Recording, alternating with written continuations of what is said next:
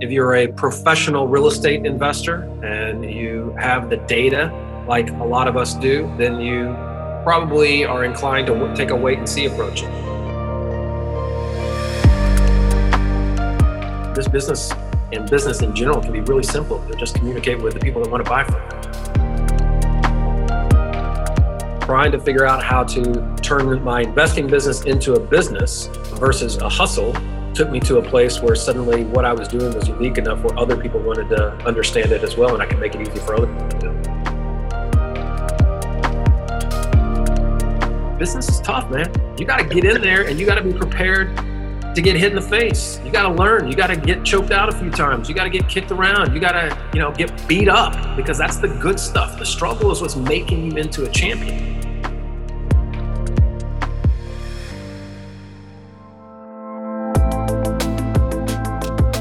The real estate world is changing.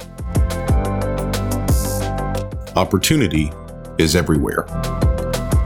It has never been so easy to connect, share, and bring people together. We're learning from others and finding the very best in ourselves. Challenging our beliefs, overcoming our fears, transforming ourselves so we can transform our business.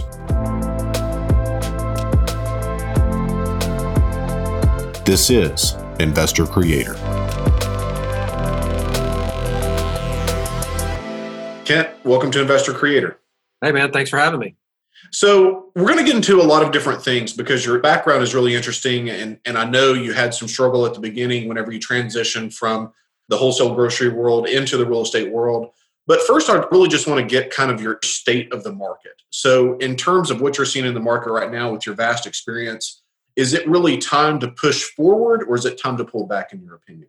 Well it actually depends on you know your risk tolerance what your position is from a liquidity standpoint et cetera right? So i think that your more novice investors people that are not necessarily experts but that have been largely locked out of the market for the last five to eight years who are sitting on quite a bit of liquidity whether that's sitting in some kind of retirement account or you know some other asset class the reality is there's a massive wave of those people already coming into the market, right? They see this as their chance, their opportunity. They want to be quick to act. They want to take advantage of. It's very similar if you think about a lot of the people that saw when the stock market started falling. There was a lot of activity there where people were acquiring on the down dip fast as they could, and then they kind of rode that back up. They didn't know how long that dip was going to last, so therefore they were highly incentivized to get involved. So you have a lot of that going on right now. A lot of cash flowing into various markets around the country, some of the most distressed markets. So whether that's you know Orlando, New Orleans, Las Vegas, markets that are getting pummeled because of uh, just the nature of the industries that drive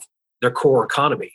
A lot of cash is going in. So if you are a wholesaler and you are in a position to where you can potentially help connect some of those dots, this is an amazing opportunity. One that you may never get again in your lifetime, where you can connect with cash buyers on one side, connect with the distressed asset class on the other side, kind of push those two things together and accumulate a lot of uh, income very, very quickly.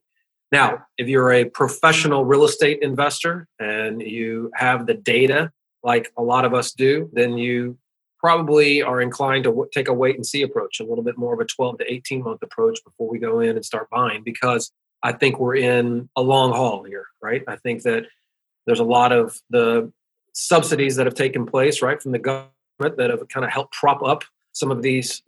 You know, the economy is 100% driven by the consumer in the end. Mm-hmm. And so, as long as the consumer is not suffering too terribly, which they're not, they're going to kind of have this, they're basically kicking the can down the road. At some point, that day of reckoning is coming. You can't have 25 million people file for unemployment. You can't have that kind of impact on small business without that having a ripple effect into the housing market for some time.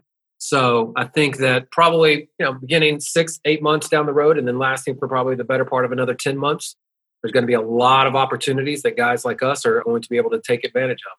Doesn't mean the people that are getting in right now are not getting a great deal. It's just that if you have good data and you run it like a real business, then you're probably more inclined to sit back and take a little bit more of a wait and see approach because there's a lot bigger ripples coming for sure. Yeah, and that makes a lot of sense. I'm a big believer that with every problem is an equal opportunity. And this is a big problem you know what we have right now is a big problem making this into a, a great opportunity. Eh, there's there's definitely going to be opportunity the next 24 months.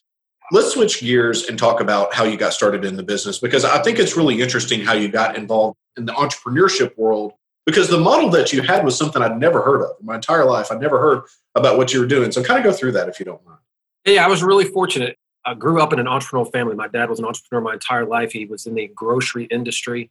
So I got I had a front row seat to see what it looked like to start and run a business and struggle and all that kind of good stuff. And so when I was 17, we were running a business that was basically an arbitrage business. And it was in that particular industry, it was called diverting because we were diverting products that were intended for one market and putting them into another market. So when a manufacturer, there's roughly 25 to 40,000 items in any grocery store. And what most people have no comprehension of, rightfully so, is that just about every single one of those items at some point the manufacturer is selling them at a significantly discounted price in one market versus another market. Now, mind you, it is the exact same item everywhere in the country, right? So that Nestle's bottled water or that 16 ounce jar of Peter Pan peanut butter or the Charmin tissue sitting on the shelves is exactly the same product. And that little barcode, that UPC code, is exactly the same everywhere. The problem is, is that if they need to gain market share in New York City,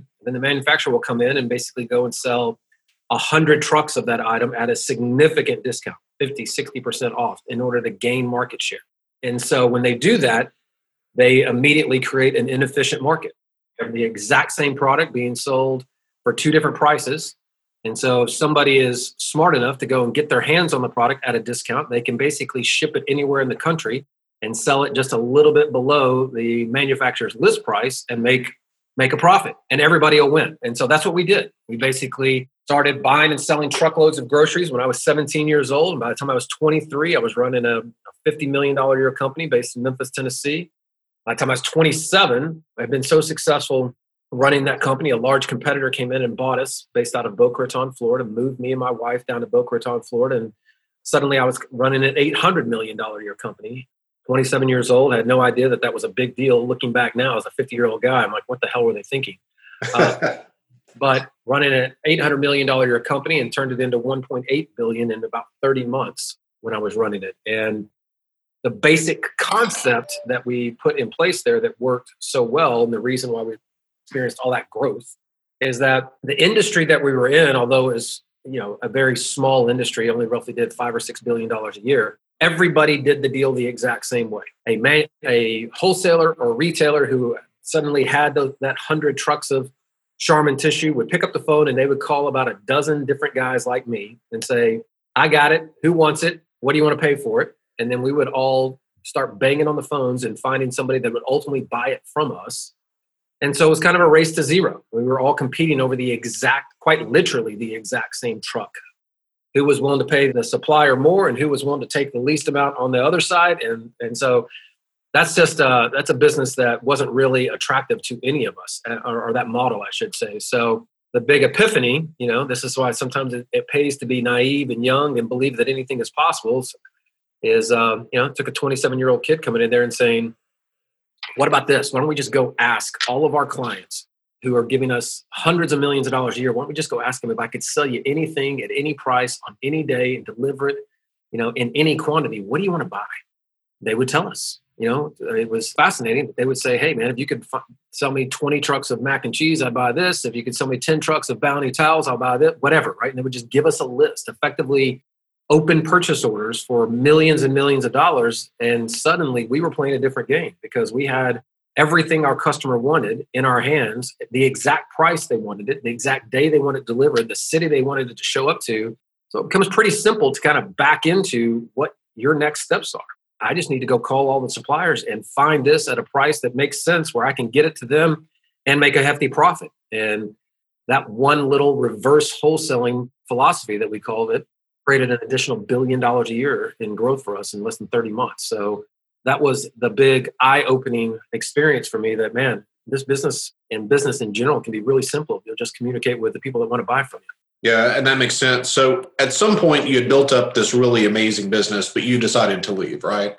I got into a run-in with my business partners and, and walked out of there march 14th of 2000 and it was depending on how you looked at it at the time it was the scariest thing i'd ever done and was the worst next 22 months. Uh, i would never wish it upon my you know biggest enemy because i proceeded to you know effectively try to build a business at the expense of my previous partners. So i was pissed off and riled up and wanted to do everything i could to try to hurt them while i was trying to build my own thing. And one that's no way to ever start a business but like i said i was a young kid and you know kind of didn't believe i could fail. And number two all those extra zeros in their bank account in the end it mattered. When when the when the attorney's fees came in and everything else it got ugly and eventually they uh, bled me completely dry. So in a 22 month period i went from having millions of dollars in the bank to having just a few thousand uh, roughly four grand. I had wiped myself out personally professionally. I mean in every sense of the word i was bankrupt. Uh, i had lost quite literally everything i'd ever worked for. And it was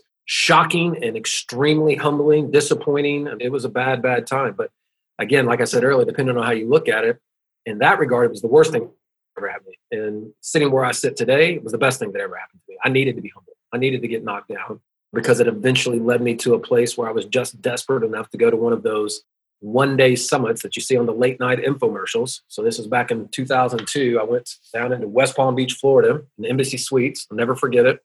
Sat in that room and saw somebody talking about wholesaling, which I had never had no idea that they'd even existed. But it did not take a guy like me very long to figure out that, wait a minute, this is very familiar here. I was doing something very similar in the grocery industry. I think I can do this. And so, you know, I took that fateful walk to the back of the room, made that little thousand dollar investment. And I got news for you. When you got four grand in the bank and have been making very bad financial decisions for two years, that was a scary walk and a scary investment. But, you know, it changed my life. Ultimately was at a place where I needed to do something cashed my first wholesaling check 22 days later and was off, man. I was addicted. I was running. I did 91 deals in my first 18 months, uh, made a million bucks and was very, very excited about it. And then ultimately turned it into business. Then it was just a high paying job. But, you know, as I got smarter about it and as I figured out how to automate things and put processes in place and through that time, I started developing software and automation that would allow me to do the same thing I'd done in groceries to do in the real estate space, right? So I knew I had to turn it into a business. I needed, I knew I needed to do something different, and so I brought that reverse wholesaling concept to my real estate uh, business, and basically tried to figure out how I could go find out who all of the real buyers were and just feed them. Right? Let me just feed you consistently. And much to my surprise, you know, not knowing any of this at the time, I basically went in and I would go down to the county clerk's office and look for all the transactions that had happened the week before where a deed of transfer took place, but a mortgage wasn't recorded. And naturally, that seemed logical to me that it didn't record a mortgage. Well, they must have paid cash. And if they're paying cash, then it must be they're trying to buy for investment and they probably want to buy more.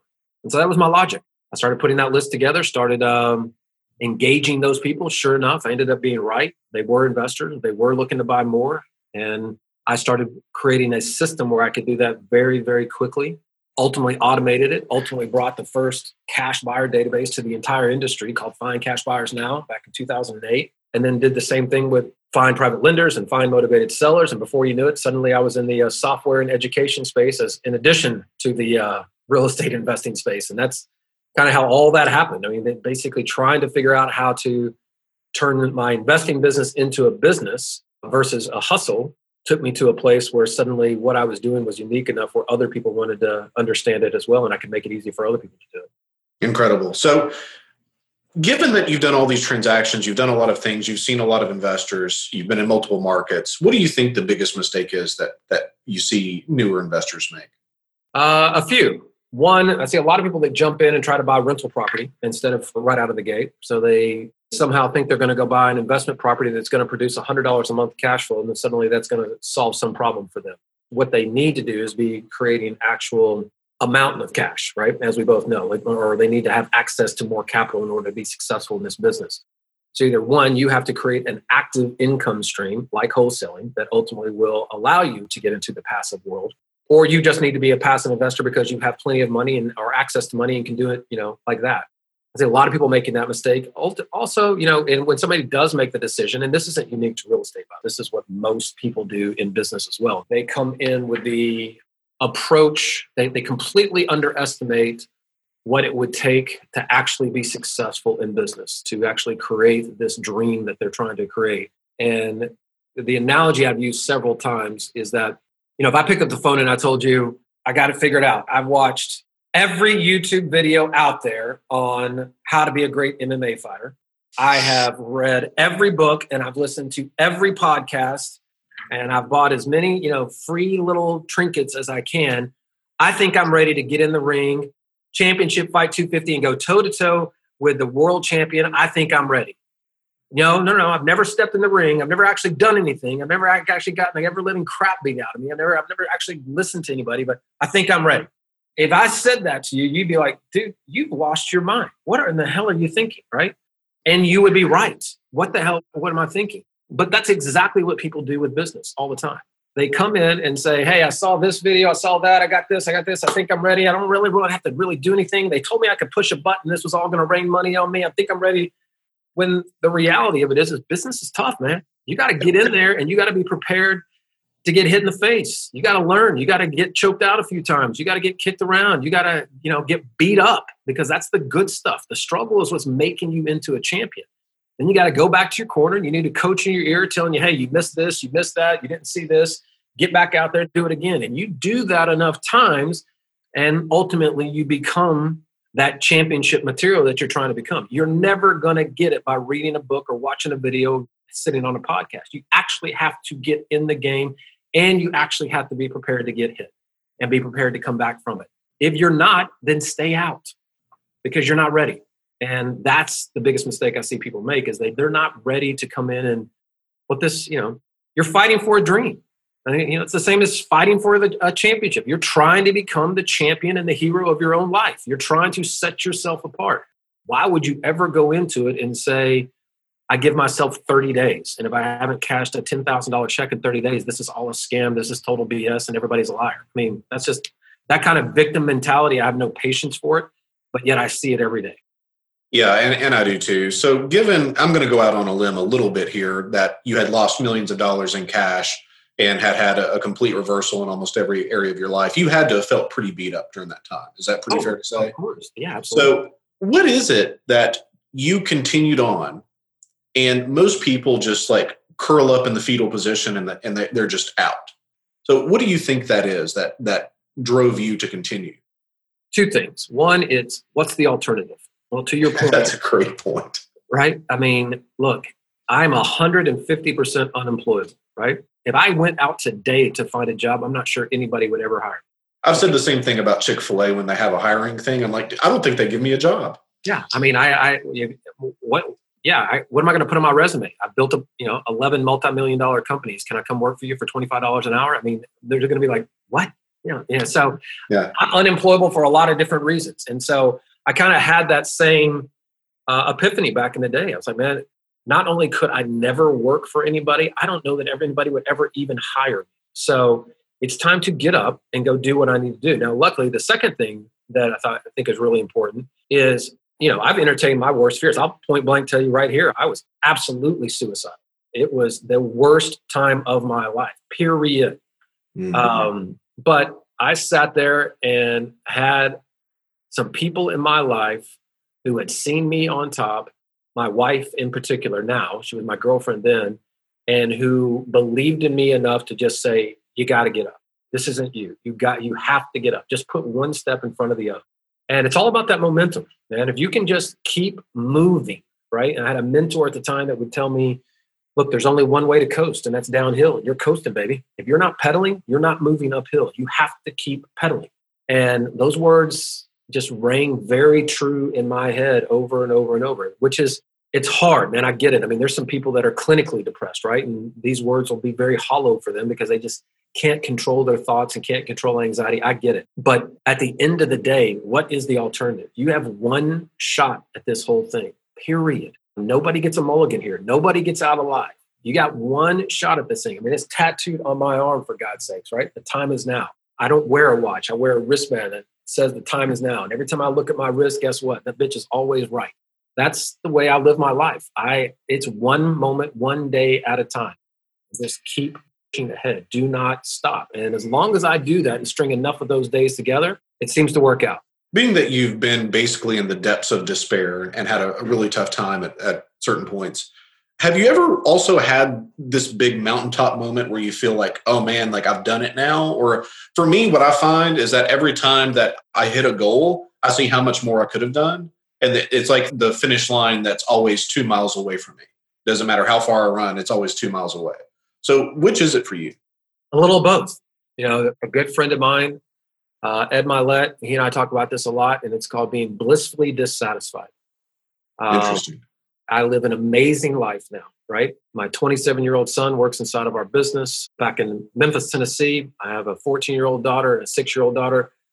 We have an amazing, you know, oceanfront home out here in La Jolla, California. Look at I wake up to the Pacific Ocean every day. I walk to my office every day. I get to walk my little girls when they're going to school, get to walk them to school. And those little things are not lost on me in any way, shape, or form. I'm extremely present, right? I'm very grateful that I got a second chance at all this, right? Because I, I believe that I was the guy when I was in my 20s that took a lot of pride in being at the office at five o'clock in the morning and getting, you know, home at 10 o'clock at night. I would do anything and everything it took to build that business. Would con myself into believing I was doing it for my family, which is a total BS philosophy. Because I promise you, when you don't have any of it, your kids are not going to care. What they really care about is how much time you invested in them.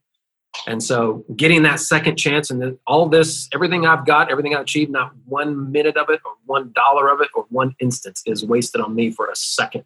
With that being said, I love the idea that I know I'm capable of more. And as long as I know I'm capable of more and as long as I'm healthy and happy and can achieve more, then I will always, I will always push. It's just who, it's just what's inside of me. The, the reason why that happens, it's important to me. Like my why is very clear for me it is important for me to demonstrate to my kids what it looks like to try to achieve something every day. I don't want to talk about it. I want them to see it. I want them to see me struggle. I want them to see me trying to accomplish things that nobody's ever accomplished before. I want them to see me overcome challenges. I want them to model what I do. And so, yeah, I'm uh, really happy that the plan that I laid out for my life ultimately worked. And I'm very happy that I've been able to accomplish what I would, of course, absolutely. But I'm also dissatisfied knowing, man, I got so much more life in me and so much more to accomplish, which is a great feeling as well. And to put it in perspective, what you've accomplished now, I mean, how many houses are you guys actively managing? Uh, we flip about 900 properties a year. We manage about 6,200 properties right now for a little over 2,000 investors. Every one of those properties we originally bought that property, rehab that property, and sold that property to that investor and continue to manage it for them for years. So none of those are properties that we just bought a portfolio or anything like that. Sure. And then we've roughly in our education business, we roughly have 62,000 people that have purchased our products, services, you know, and, and work with us on a on an annual basis. So yeah, these are big businesses, man. This is this is no joke, right? These are this is hundreds of millions of dollars going around here. But when you do things and you build a business on purpose and not by accident. In other words, a lot of people build businesses and they get ultimately become a slave to that business, like I did the first time, right? They get conned into doing all of the things that feel right, but they're chasing money and they look up and when it's all gone, they realize, man, I did this. This was kind of a house of cards, right? I had all the money, had all the gifts, had all the things. I was, you know, if social media was around, I would have been the guy posting all the stuff on social media. That would that 100% would have been me. Right. Um, but in the end, you know, when it all disappeared, ended up getting divorced from my first wife. My son hardly knew me at the time. All my friends were all wrapped up in that business, et cetera. So it was all gone like this, right? And when you get shattered like that, you'll figure out real quick which the next go round, not going to make that mistake. So I'm definitely here to tell you you can have the best of both worlds. You can absolutely build a really big business, as big or as small as you want to build it. You can absolutely do it where you have all the time freedom you ever would want to have and you can absolutely do it while you help you know tens of thousands of people along the way. So i mean i'm proof. Kent i appreciate our time together. If people are interested in finding out more about you where's the best place for them to go? I'm easy to find now talking about social media. Just go to find me on instagram at kent clothier find me on facebook at kent clothier or you can just go to kentclothier.com anything i can do to help you or, or any of your listeners man i'm there for you. Appreciate it very much. All right brother. Take care. Peace